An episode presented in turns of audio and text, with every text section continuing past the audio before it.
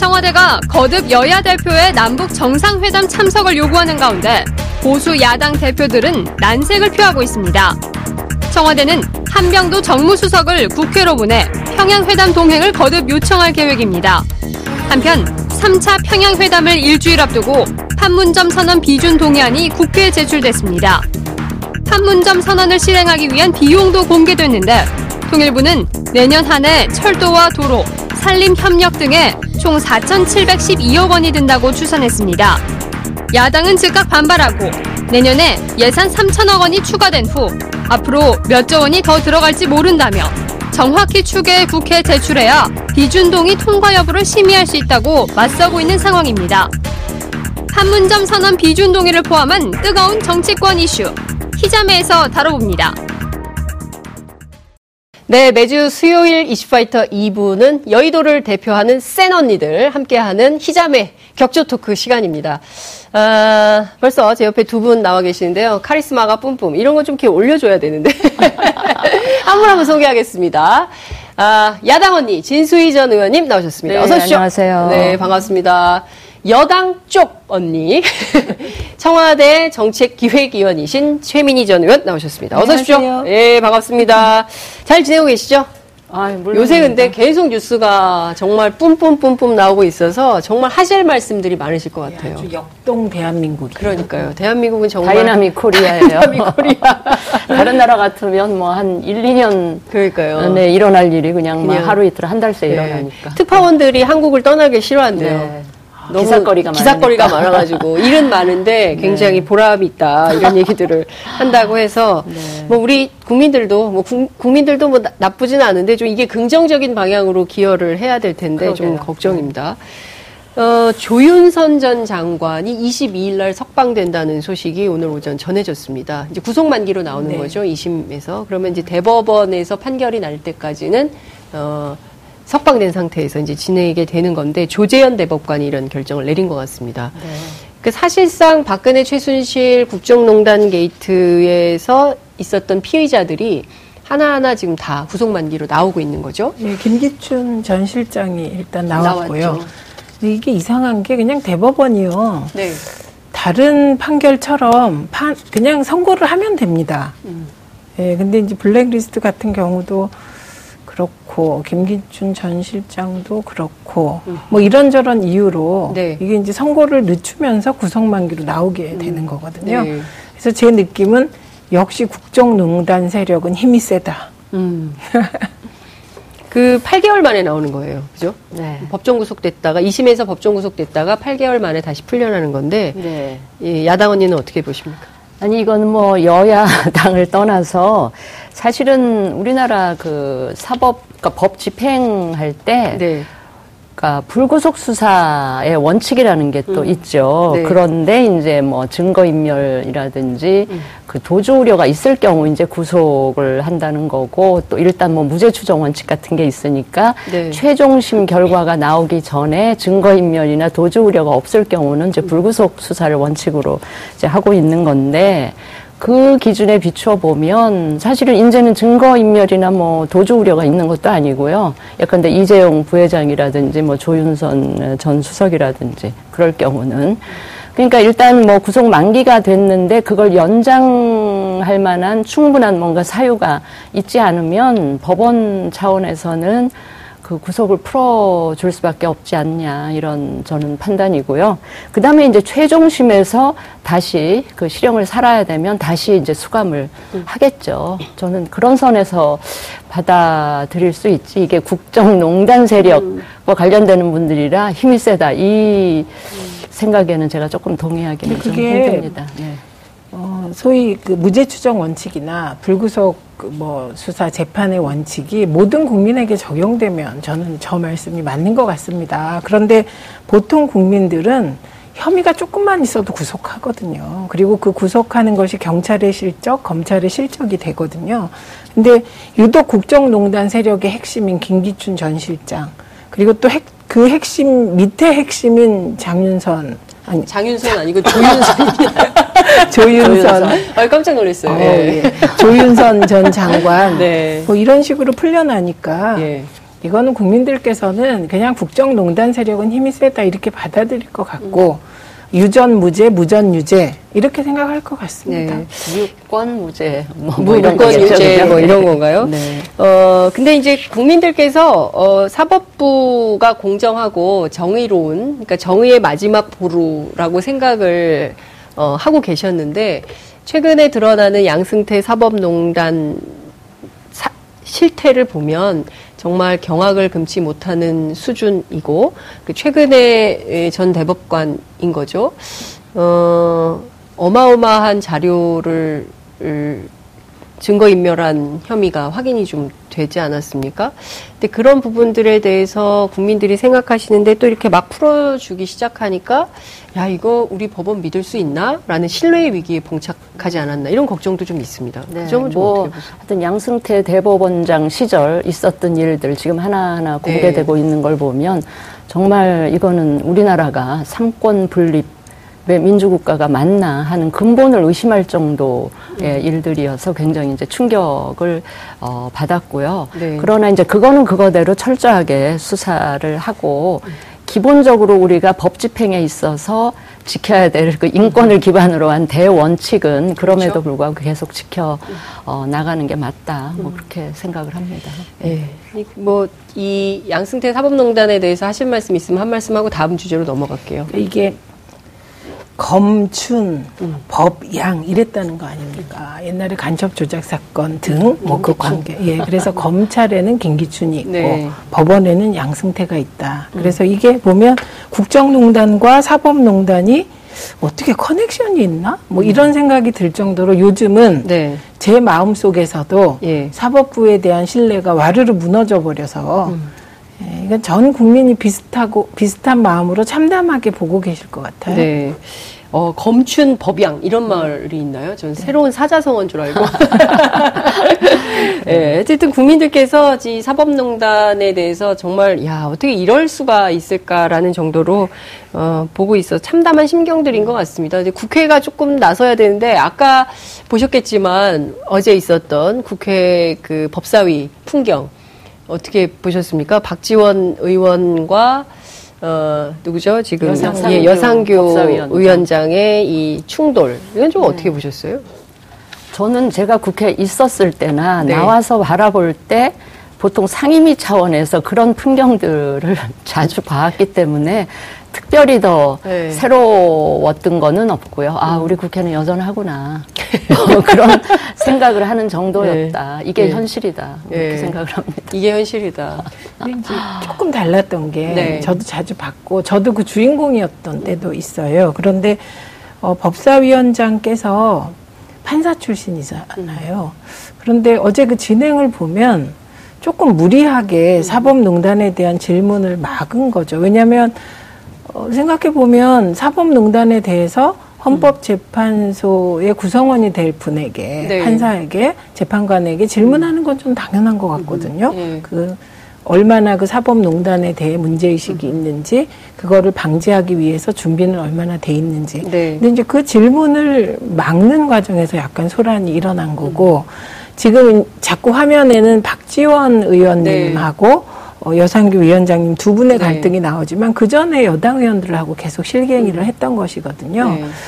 그래서 법사위원장이 판사 출신인 게 맞나? 음. 이런 생각도 갑자기 하게 되었어요. 일종의 이제 전관이기 때문에 네. 경우에 따라서는 제 식구 감싸기 팔이 안으로 팔이 굽을 안으로 수도 있고 검찰 출신의 국회의원이 법사위원장을 맡으면 또 예, 검찰 할 때 또- 또 비슷한 풍경이 음. 벌어져서 어 이거는 좀 검토해야 되지 않나 이렇게 생각했고 또 음. 네. 민주당이 법사위원장을 이렇게 내준 거에 대해서 아마 지금 뼈 아프게 생각하지 않을까. 그러니까요. 기자들은 그런 게 없는데 제 식구 감싸기가 없어요. 다 이게 직업의 성향 이런 게 좀 있나 봐요. 제 식구 감싸기가 별로 없는데 하여튼 아, 어쨌든 국민들 보- 아유 저분들 또 저렇게 싸우는 거 보니까 올 정기국회도 특별한 거 없이 그냥 또 지나가겠구나 개혁 법안들 제대로 될까 이런 회의감이 또 생기지 않나 싶습니다. 그런 측면에서 여당의 책임, 여당에 대한 비판 이런 것도 어, 많아지지 않을까라는 생각이 좀 드는데 관련해서 사실은 다음 주가요. 벌써 다음 주입니다.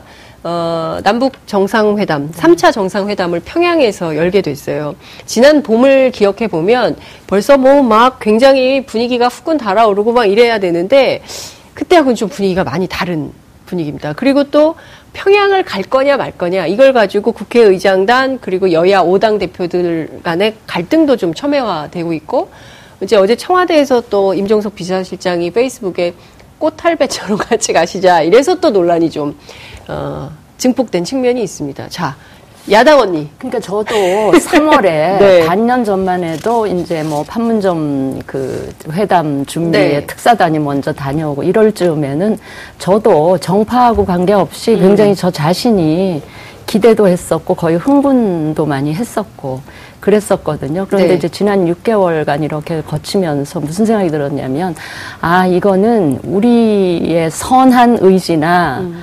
절박함만 가지고는 예, 풀 수가 있는 문제는 음. 아니구나. 너무 여러 가지 주변 어, 국가들의 이해관계도 다 맞물려 있기 때문에 맞습니다.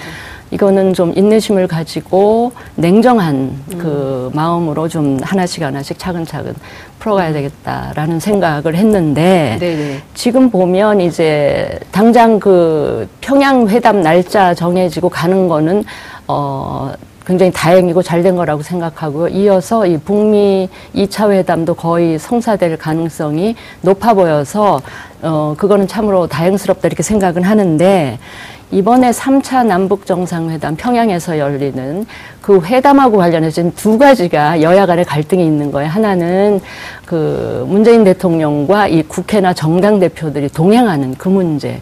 그다음에 두 번째는 판문점 선언 비준하는 문제. 네. 두 문제가 지금 이 국회 차원에서 걸려 있는데 네. 저는 대통령 동행하는 문제는 사실은 지난 월요일 날 임종석 실장이 그 기자회견을 기자회견. 통해서 정중한 어, 초청 이전에 이미 비공식적으로 좀안 가겠다는 의사가 국회의장 쪽에서도 그런 얘기가 나왔고 또 야당 쪽에서 한두 정당에서 그런 분위기가 읽혔는데도 불구하고 굳이 10일 날 그렇게 그렇게 생방송 초청이라고 야당 네. 쪽에서는 그러던데 그렇게 했단 말이에요. 그런데 그 기자회견 나오자마자 한 시간 만에 국회의장단은 아, 그러면 이미 음. 비공식적으로 안 가겠다는 입장을 청와대에 전달을 했다는 건가요? 제가 아는 한 바른미래당의 손학규 대표는 하루 아. 전인 일요일에 그 얘기를 듣고, 듣고. 우리는 곤란하다라고 아. 이야기를 했는데도 뭐 한국당은 그 얘기를 안 해봐도 분위기는 예. 읽혀지는 것이었고 그랬는데 예. 10일 날 기자회견을 했고요. 예. 그다음에 기자회견 하는 날 그 국회의장단과 한국당과 바른미래당은 거절 의사를 밝혔음에도 불구하고 그 다음 날 한병도 수석을 네, 또 보냈죠. 보냈잖아요. 예. 보내고 또 그것도 모자라서 임종석 실장이 페이스북에다 네. 지금 말씀하신 꽃할배. 꽃할배 뭐 이걸 인용해서 또 글을 올리고. 근데 저는 이제 저 자신도 그런 느낌을 가졌고 음. 야당에서 그 일련의 행동을 보면 네. 이게 삼고초려가 아니고요. 삼고초려는 사실 진정성이 담겨 있어야 되는데 삼고초려가 아니고 이거는 거의 뭐라 그럴까요? 그냥 강요, 형식만, 말만 정중했지 내용은 거의 강요에 가까웠고 왜 과공 비례라고 하잖아요. 네, 예, 예. 급기야는 하태경 바른미래당 최고위원은 이거 데이트 폭력 수준이다. 뭐 이렇게 좀, 좀 극단적인 용어를 썼는데 예. 그래서 이거는 어떤 오해를 사기에 충분한가 하면 아, 되- 결과 되지 않을 거 뻔히 알면서 계속 저렇게 그 푸시하는 거는 혹여 이걸 가지고 정치권을 평화 세력과 반평화 세력으로 갈라치게 하려는 그런 정치적인 의도가 숨어 있는 거 아니냐라고 하는 의심을 오해를 불러 일으킬 수 있다. 그래서 좀 유감스럽다? 예. 생각합니다. 이거 판문점 선언은 이따 얘기하고 동행부터. 네. 예. 대통령께서는 아마 무지 답답하실 것 같아요. 음. 예, 대통령께서 이게 한반도의 대전환이 네. 일어나는 일이고 민족사적인 일인 건 맞잖아요. 평화가 정착되면. 그래서 당리당략을 넘어서 좀 이, 이, 이거 같이 하면 어떻겠는지 이렇게 말씀을 하셨거든요. 네. 근데 그게 진심일 것 같고 답답할 것 같아요. 왜냐하면, 어, 지난번에 1차 남북 정상회담이 판문점에서 됐을 때, 그때 이제 평양 냉면 파동이 있었어요. 네. 그때 김성태 대표가 냉면 맛있더냐, 어? 말하자면 니네끼리 먹어서 좋았냐, 이런 반응을 보였단 말이죠. 네, 그래갖고, 어, 그 후로 이제 여야를 만났을 때 대통령께서 다음엔 꼭 같이 하자. 무슨 네. 일이 있으면 이, 이 얘기를 몇 차례 했습니다. 지난 8월 원내대표 초청했을 예, 때도 했고. 예. 그 평양 냉면 파동이 나왔을 때도 분위기가 아이 거기 야당 대표도 좀 초청하지 이랬냐 이게 사회적 분위기였어요. 음. 그러니까 기획을 할 때 남북 3차 남북 정상회담 기획을 할 때 그때의 반성으로 네. 아 그러면 국회도 같이 했으면 좋겠다 이게 짜였을 거란 말이죠. 예. 예, 그러니까 그때는 그렇게 같이 가자고 하더니 어 그런 냉면 심지어 거론하면서 치사하다 이런, 이런 식으로 나오더니 지금은 왜 이렇게 같이 가자고 하는데 안 갈까? 왜 저럴까라고 생각하실 것 같아요. 대통령 스타일로 볼 때. 네. 그 다음에 이제 음, 그 꽃할배 부분은 저는 뭐 잘못된 워딩이라고 제가 생각합니다. 예, 그거는 그 아무리 긍정적인 의도로 썼다고 해도 어, 꽃이 있고 할배가 있으면 예. 저 같은 사람은 꽃에 초점을 맞추겠지만 당사자들은 할배에 초점을 맞출 수 있기 때문에 선의와는 달리 오해될 수 있겠다 이렇게 생각을 하고요. 부적절한 발언이었다 이렇게 보십니까 임종석 실장의? 그 부분은 예, 그 꽃할배는 표현, 부적절했다. 같이 가자는 간절함은 이해가 예. 가나 꽃할배라고 했을 때 듣는 사람이 즐거워야 되는데 안 그럴 것 같다 이렇게 생각합니다. 네. 근데 이제 고 임정석 실장이 페이스북에 올린 부분은 그렇고 근데 네. 제가 알기에는 국회의장을 통해서 네. 이제 여야 대표를 좀 같이 가도록 해달라고 부탁을 했다는 거 아닙니까? 음. 그래서 그런 작업을 하는 과정에서 그게 공개되기도 하고 그랬어요. 네. 그럼 이제 그 상황에서 청와대가 어떻게 해야 될 거냐. 그러니까 저는 공식 절차를 밟을 수밖에 없다고 생각을 합니다. 네. 그래서 그 공식 절차로 어, 임종석 실장이 일단 그 배우 작업을 했는데 그게 잘 안 되고 일부는 가고 일부는 안 예. 가고 이런 분위기니까 정중하게 다시 요청한다고 하게 된 것이고 네. 그리고 한병도 수석이 가게 된 건 대통령께서 막 답답해 하시면서 이거 같이 가자. 좀 이렇게 네. 당신 되게 진정성이 그거를 보고 어 반응이 안 좋으니까 한병도 수석을 보내서 네. 다시 한번 간청을 한다는 거였을 겁니다. 아마도. 근데 좀 미리 사전 정지 작업을 좀 통해서 저거 안 했겠습니까? 어, 했는데 근데 그게 그러니까 미흡했다고. 제가 보죠. 반박을 좀 해야 될 네. 부분이 그 평양냉면 회동에 초대 안 한 그거하고 지금 평양의 정상회담에 같이 가는 거하고는 이게 수준이나 질이 다릅니다. 그러니까 만찬 한 번에 초대 받아서 같이 그, 그 네. 얼굴이라도 익히고 이거 하고요. 회담 2박 3일에 따라가는 거하고는 이거는 전혀 지금 다른 얘기인 거예요. 만약에 지금 서울에서 이 회담이 있었다면 당연히 청와대나 어디서 하는 만찬에 야당 대표들 국회의장단 다 초대했었어야 되고 초청에 응했을 겁니다. 그런데 이거는 2박 3일이라는 아주 짧은 동안 대통령 정상회담 회담이 주가 되는 그 행사에 따라가는 거예요. 명색이 우리나라가 아까 제가 삼권 분립 예. 얘기도 했지만 삼권 분립이 이루어져 있고 국회는 행정부 수반이랑 대등한 관계로 국, 국민을 대표하는 기관이에요. 물론 국회 차원에서 counterpart인 북한의 최고인민회의하고 같이 얘기가 돼서 최고인민회의랑 이 우리 국회 대표단이랑 뭐 별도의 독자적인 무슨 그 방문이라든가 회담이라든가 이게 있으면 당연히 갈 텐데 지금 그 평양 회담 일정 그게 아니잖아요. 그러니까 이분들이 우 같이 가서 할 수 있는 것이라는 게 만찬에 초대해서 기껏해야 국회의장이 건배사 정도 하는 거, 근데 밥 한 번 먹는 거, 그 다음에 확대 정상회담 같은 걸 하겠죠. 거기에 발언권도 없이 그냥 배석하는 배석자의 입장으로 따라가는 거, 그거를 평양냉면 얘기를 했을 때 그 정도의 동행을 이- 생각하지는 않았을 거예요. 그러니까 평양냉면 초청 안 했다고 어 그러니까 삐졌는데 그럼 왜 평양에 가자는데 싫어하냐? 이거는 그걸 같은 선상에서 놓으면 안 된다. 그때 그러니까 들러리라는 얘기가 나오게 될 수밖에 없는 거다. 네. 예. 근데 평양냉면 가지고 그때 그렇게 했던 게 냉면 먹고 싶어서 그랬다고 아무도 생각 안 했어요. 예, 정상회담에 왜 국회를 배제하냐 이렇게 받아들였던 것이죠. 설마 여당, 그러니까 야당 원내대표 정도가 냉면 가지고 그랬겠습니까? 그래서 그때 분위기 자체가 이게 남북 관계가 진전되는데 왜 국회를 따시키냐 이렇게 받아들였던 거고요. 정상회담에 같이 가기를 원했던 건 아니고 만찬에는 여당의 몇몇 의원들 초대 받았잖아요 원내대표가. 네, 근데- 거기에 그 정도를 원했지 정상회담 전체 아닙니다. 일정에 에이 네, 그건 아닙니다. 아니었죠. 그러니까 나중에 만약에 4차 정상회담이 서울에서 열린다 이러거나 하면 뭐 만찬이나 이런 데는 얼마든지 그리고 초대받을 일정을 말씀하시는데 일정은 확정되지 않았었습니다.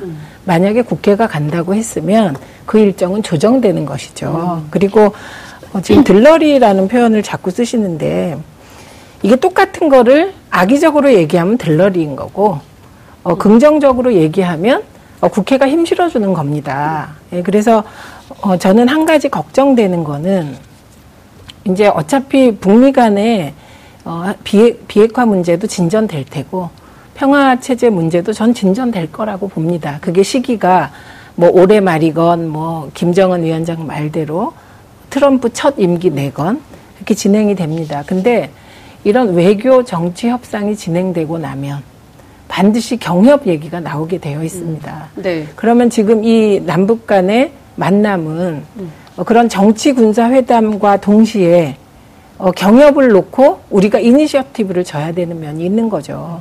그래서 이런 대통령에게 힘 실어 주는 게 뭐가 문제인지 저는 이 부분이 참 이상하고 이거는 그리고 어떻게 생각하십니까? 이를테면 지금 쟁점은 이건 것 같아요. 의전. 그러니까 청와대가 정말 진정성을 가지고 같이 갈 요량이었다면 어떻게든 물밑에서 드러나지 않은 가운데 야당을 설득해서 함께 갈 수 있는 분위기와 어, 뭐 이런 걸 만들었어야 됐던 거 아니냐. 그렇기 때문에 국회의장조차도 한 시간 만에 이거 안 간다라고 거절했던 거 아니냐. 이런 얘기가 나오는 거고요. 또 하나는 어, 그러니까 처음에는 이제 청와대 자체가 진정성이 없는 거다. 이제 이런 얘기가 있는 거고. 두 번째는 어, 가서 뭘 할 수 있겠냐라는 거지 않겠습니까? 지금 말씀하신 논지는. 어, 그러나 이것은 민족적 차원의 일이기 때문에 이거는 초당적 협력, 그러니까 대통령 말씀하신 대로 당리당략을 거두어 달라라는 주장, 이런 부분에 대해서는 어떻게 보십니까? 아니 저는 의전 문제라는 거는 지극히 아주 여러 가지 중에 지극히 그 음. 일부분에 어, 불과하다. 네. 일부분이고요. 예. 저는 지금 남북 회담이든 북미 회담이든 한두 번으로 최종 결론 내고 저는 끝날 것 같지는 않아요. 음, 이게 계속 단계적으로 계속 이어질 텐데 네네. 이번에 문 대통령이 평양에 가는 걸로 이 남북 회담이 끝나는 거 아니잖아. 그렇죠. 계속 차근차근 밟아가야 되는데 지금 이 시점은 어쨌든 비핵화의 구체적인 가시적인 조치가 하나도 안 나오고 있는 상황에서 교착 국면을 풀어야 되는 상- 상황인 그런데. 국민의 대표 기관인 국회에서 덜렁 따라가는 아, 이게 예. 지금 한번 보세요. 이번에 이제 평양회담 끝나고 워싱턴에서 만약에 그렇죠. 북미 회담이 있고 그 다음에 다시 김정은 위원장이 만약에 서울에 온다든가 네. 아니면 다시 혹시 우리가 가야 되는 그 시기쯤 되면 그 시기까지 회담이 이어진다는 거는 뭔가 비핵화 관련해서 뭔가 진행이 된다는 걸 우리가 전제를 가정을 해볼 수가 있잖아요. 그럼 그 정도 되면 우리 국회도 따로 별도의 저쪽 최고인민회의랑 얘기해서 별도의 일정을 잡아서 같이 움직인다. 국회 회담을 추진 중이라는 거 아닙니까? 그러니까 그건 예. 그거대로 하면 되지. 꼭 이번 문 대통령이 평양 가는데 국회가 안 따라가서 이게 대통령한테 힘을 더 실고 덜 실고 이런 것도 저는 아닌 것 같고요. 저는 그렇게 왜. 왜 여기다 그렇게 의미 부여를 이번이 마지막 회담도 아닐진데 아니 제가 지금 하는지. 계속 말씀을 네. 드리는 게 국회 패싱이 안 돼야 돼요. 그러면 저는 이제 솔직히 국회의장단이 문희상 의장이 저렇게 하시는 게 이해가 안 갑니다. 왜 이해가 안 가냐면 아 그러면 이렇게 전면적 거부의 느낌을 줄 게 아니라 지금 이렇게 문- 그 의미를 부여하면서 어, 문희상 의장은 안 가더라도 부의장 중에 한 명이 그럼 가도록 하겠다. 어 그래서 안면도 트고 뭐 이런 얼마든지 타협안이 나올 수 있는데 국회 사무총장이 가도 되는 거 아니냐? 그렇죠. 그래서 유은태. 총장을 보내겠다 이런 네. 결정을 할 수도 있는 겁니다. 그래서 첫째는 저는 국회가 대응하는 태도에서 제가 느낀 건 힘겨루기를 하는 느낌을 받았습니다. 아. 민족적인 대 일대 전환적인 사업을 두고 힘겨루기 하는 느낌을 받았고 음. 두 번째 야당은 아 이거는 대통령께 힘 실어주기 싫은 거구나 음. 이런 느낌을 제가 받았다는 점을 말씀을 드립니다. 그리고 어, 저는 이 과정에서 뭐 이제는 뭐 안, 그안갈 당은 안 가고 지금 정동영 의원하고 대표하고 이정미 대표는 가겠다는 거니까. 어, 그렇게 개별적으로 가는 게 사실은 모양새가 그렇게 썩 좋은 건 아니죠. 음. 그런데 또 가겠다는 당까지 배제할 수는 없는 거 아닙니까? 예, 그러니까 그래서 그런 모양새로 네. 갈 가능성이 높게 된 것이지요. 저는 네. 이번에 만약에 이제 안 간다고 못 네. 가겠다고 이번엔 거절 의사를 밝혔으면 아 그러시냐 그럼 이번은 꼭 아니어도 다음에 같이 가시자. 같이 가시자 이렇게 하는 게 저는 더 맞았다고 보고요. 저는 문희상 국회의장도 이제 민주당 당적을 버린 상태잖아요. 국회의장 기간 동안은 그 국회의장은 국회 여당만 대표하는 게 아니라 야당 절반 가까이 되는 야당 의원들의 의견이나 입장도 또 수용해서 균형적인 입장으로 국회를 운영하셔야 되는 그 고민도 밑바닥에 깔린 결정이라고 생각을 아니 합니다. 근데 맞는데 그러면 반의 여당의 입장도 대변해야 되잖아요. 그러니까 저는 국회의장이 당적을 버렸다. 네. 그래서 협치를 하기 위해서 야당 입장을 주로 듣고 결정한다. 이거 아니라고 봅니다. 그러니까 국회의장은 여야의 양쪽을 다 들어야 네, 된다는 네. 거죠. 그 예. 말씀도 맞지만 그렇게 하면 반쪽의 여당은 또 무시하는 게 되는 겁니다. 그래서 타협안이 얼마든지 나올 수 있었다. 저는 문희상 의장도 예, 이번에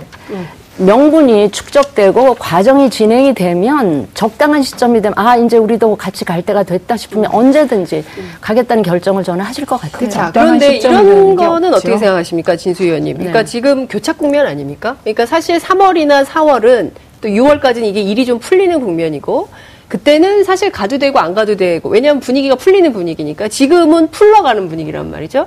그러면 미국에서 특히 반대가 심해요. 그리고 트럼프가 수세에 몰리고 있고 근데 이제 트럼프는 뭐 김정은 위원장 만나가지고 뭔가 우리가 잘해볼 수 있겠다. 반대파가 틀렸다는 걸 보여줘야 된다 이런 얘기를 하고 있단 말이에요. 근데 이거는 사실 민족적 운명이 걸린 일이고 한반도의 항구적인 평화 체제는 만들어야 되는데 자 그럼 여기에서 다 떠나서 한반도의 미래를 위해서 대승적 차원에서 야당이 대통령한테 힘을 실어주면 갔다 오면 오히려 더 어, 야당에게도 명분이 생기고 아 이렇게 여야를 떠나서 어, 정말 민족적 대사 앞에는 우리 정치가 힘을 합치는구나 이런 걸 좀 보여줄 필요 예, 이런 건 이렇게? 말씀하실 때는 저는 항상 하는 얘기가 있어요. 네. 이게 대통령한테 힘을 실어서 네. 이 교착 상태가 풀릴 수도 있고요. 아, 오히려 반대로 있다. 반대로 음. 말이죠. 우리 국회 차원에서는 최, 그러니까 우리가 앞으로 경협을 하고 이럴 때 국회 도움이 굉장히 필요한데 우리는 민주주의 국가니까 네, 국회 그렇죠. 음. 동의를 얻어야 예산도 그 확보를 하고 할 텐데 국회 동의가 이렇게 필요한데 네. 이 국회 차원에서는 당신들이 비핵화 관련해서 뭔가는 내놔야지 음. 이게 풀릴 것 같다라고 하면 그게 우리 대표팀의 우리 대통령의 협상력. 협상력을 높여줄 수도 있기 때문에 음. 오히려 그걸 그 역할 분담의 입장에서 접근하는 게 저는 더 맞다 생각해요. 왜, 왜냐하면 최근에 경험하지 않았습니까? 북한이 이 국제사회의 강력한 대북 그 네. 제재로 인해서 결국은 끌려 나갈 수- 수밖에 대화 국면으로 이 끌려 나왔다라고 하는 게 많은 사람들의 평가예요, 판단이에요. 그 교, 그 경험에서도 우리가 읽을 수 있었듯이 네. 북한을 향해서 비핵화 쪽으로 한 걸음 더 우리가 끌고 나오려면 오히려 국회를 핑계 대서 우리가 협상력을 더 가질 수도 있다. 저는 그렇게 생각을 합니다. 이게요 남북 관계에서 저게 잘 안 먹힌다고요? 됩니다. 안 되고 지금 이 상황은 뭐 아니면 돈은 아닌 것 같다는 거예요. 저는 그러니까 국회가 안 갈 수도 있습니다. 네. 그런데 국회가 정말로 이후에 남북 국회 회담 이제 북한이 국회가 있는지 잘 모르겠어요. 솔직히 그 국회 회담을 할 생각이면 저는 뭐 이렇게 마치 국회가 힘겨루기를 해서 네. 문희상 의장 중심으로 어, 행정부하고 맞서고 대통령과 맞서는 것보다는 아 이번에는 사무총장이 가는 게 좋겠다든지 이런 안을 내는 게 맞았다는 겁니다. 어, 그런데 그렇게 하지 않았다는 게 왜 아직도 그 구태적인 힘겨루기를 민족사적 이 사업 앞에서 하는지 뭐 이런 거 말씀드리고 그다음에 또 하나 측면을 고려하셔야 되는데 이번 북한의 구구절 행사를 보셔야 됩니다. 북한은 김정은 위원장이 마음 먹으면 네. 어, 결정이 됐을 때 갑자기 판문점 선언 때 어, 문재인 대통령하고 김정은 위원장이 포옹하는 장면이 나오는 겁니다. 그러니까 사회가 일사불란하게 움직이는 거죠. 그런데 지금 저는 솔직히 제 개인적으로는 국회가 남북 정상회담에 죄를 뿌렸다는 그런 생각도 하는 이유가 아니 이걸 부드럽게 해결할 수도 있는데 이렇게 국회와 야당 일부가 똘똘 뭉쳐서 의장까지 나서서 대통령에게 맞서는 이런 느낌을 주는 거는 네. 오히려 김정은 위원장이나 북한이 보기엔 왜 저기는 통일을 아- 전체가 바라는 게 아닌가? 이렇게 비춰줄 수도 있는 근데 적어도 이제 저희 같은 그런 비면이다. 비핵화에 대한 예. 진정성. 그러니까 저희 같은 사람이 보기에는 네. 이번에 특사당 다녀와서도 계속 비핵화 의지를 적극적으로 필요했다. 의지만 우리는 들었어요. 하- 하나 더 행동으로 실천으로 옮겨질 수 있는 아주 구체적인 거에 실마리도 저희들은 못 읽고 있을 왜요? 뿐더러 그 저기 핵실험장 풍계리, 동창리 이런 것은 아니다. 그거는 또 바꿔 거죠. 얘기하면 네. 이제 실험을 할 필요가 없을 정도로 핵은 완성이 됐다. 이런 의미로도 읽혀질 수 있고요. 우리 구구절 행사 알겠습니다. 행사 관련해서도 그냥 보여질 뿐이지 실제로 행동으로 네, 이거 한 가지 옮겨진 건 아무것도 있는 게 없었다. 시간이 너무 이번 많이 특사단의 목표가. 비핵화의 내용을 하는 게 아닙니다. 교착 상태에 빠진 북미 관계를 만나게 하는 건데 특사단이 그 역할은 훌륭히 수행한 것이죠. 천리길도 한 걸음부터고 꼬인 걸 푸는 건 더 어려운 것이니까요. 네, 알겠습니다. 시간이 너무 많이 네. 지나가지고 저희가 진도를 못 나갔어요. 지금 1번에서 지금 6번까지 아, 못 갔는데 중요한 이슈 여서 보니까. 네. 오늘은 여기까지 하고요. 다음 네. 주에 네. 2번부터 다시 들어가겠습니다. 네, 오늘 말씀 여기까지 듣죠. 고맙습니다. 여러분들께서는 지금 생방송으로 진행하는 장윤선의 이슈파이터와 함께하고 계십니다. 오늘 방송 좋았나요? 방송에 대한 응원 이렇게 표현해주세요. 다운로드하기, 댓글 달기, 구독하기, 하트 주기. 더 좋은 방송을 위해 응원해주세요. 다운로드하기, 댓글 달기, 구독하기, 하트 주기. 기억하셨죠?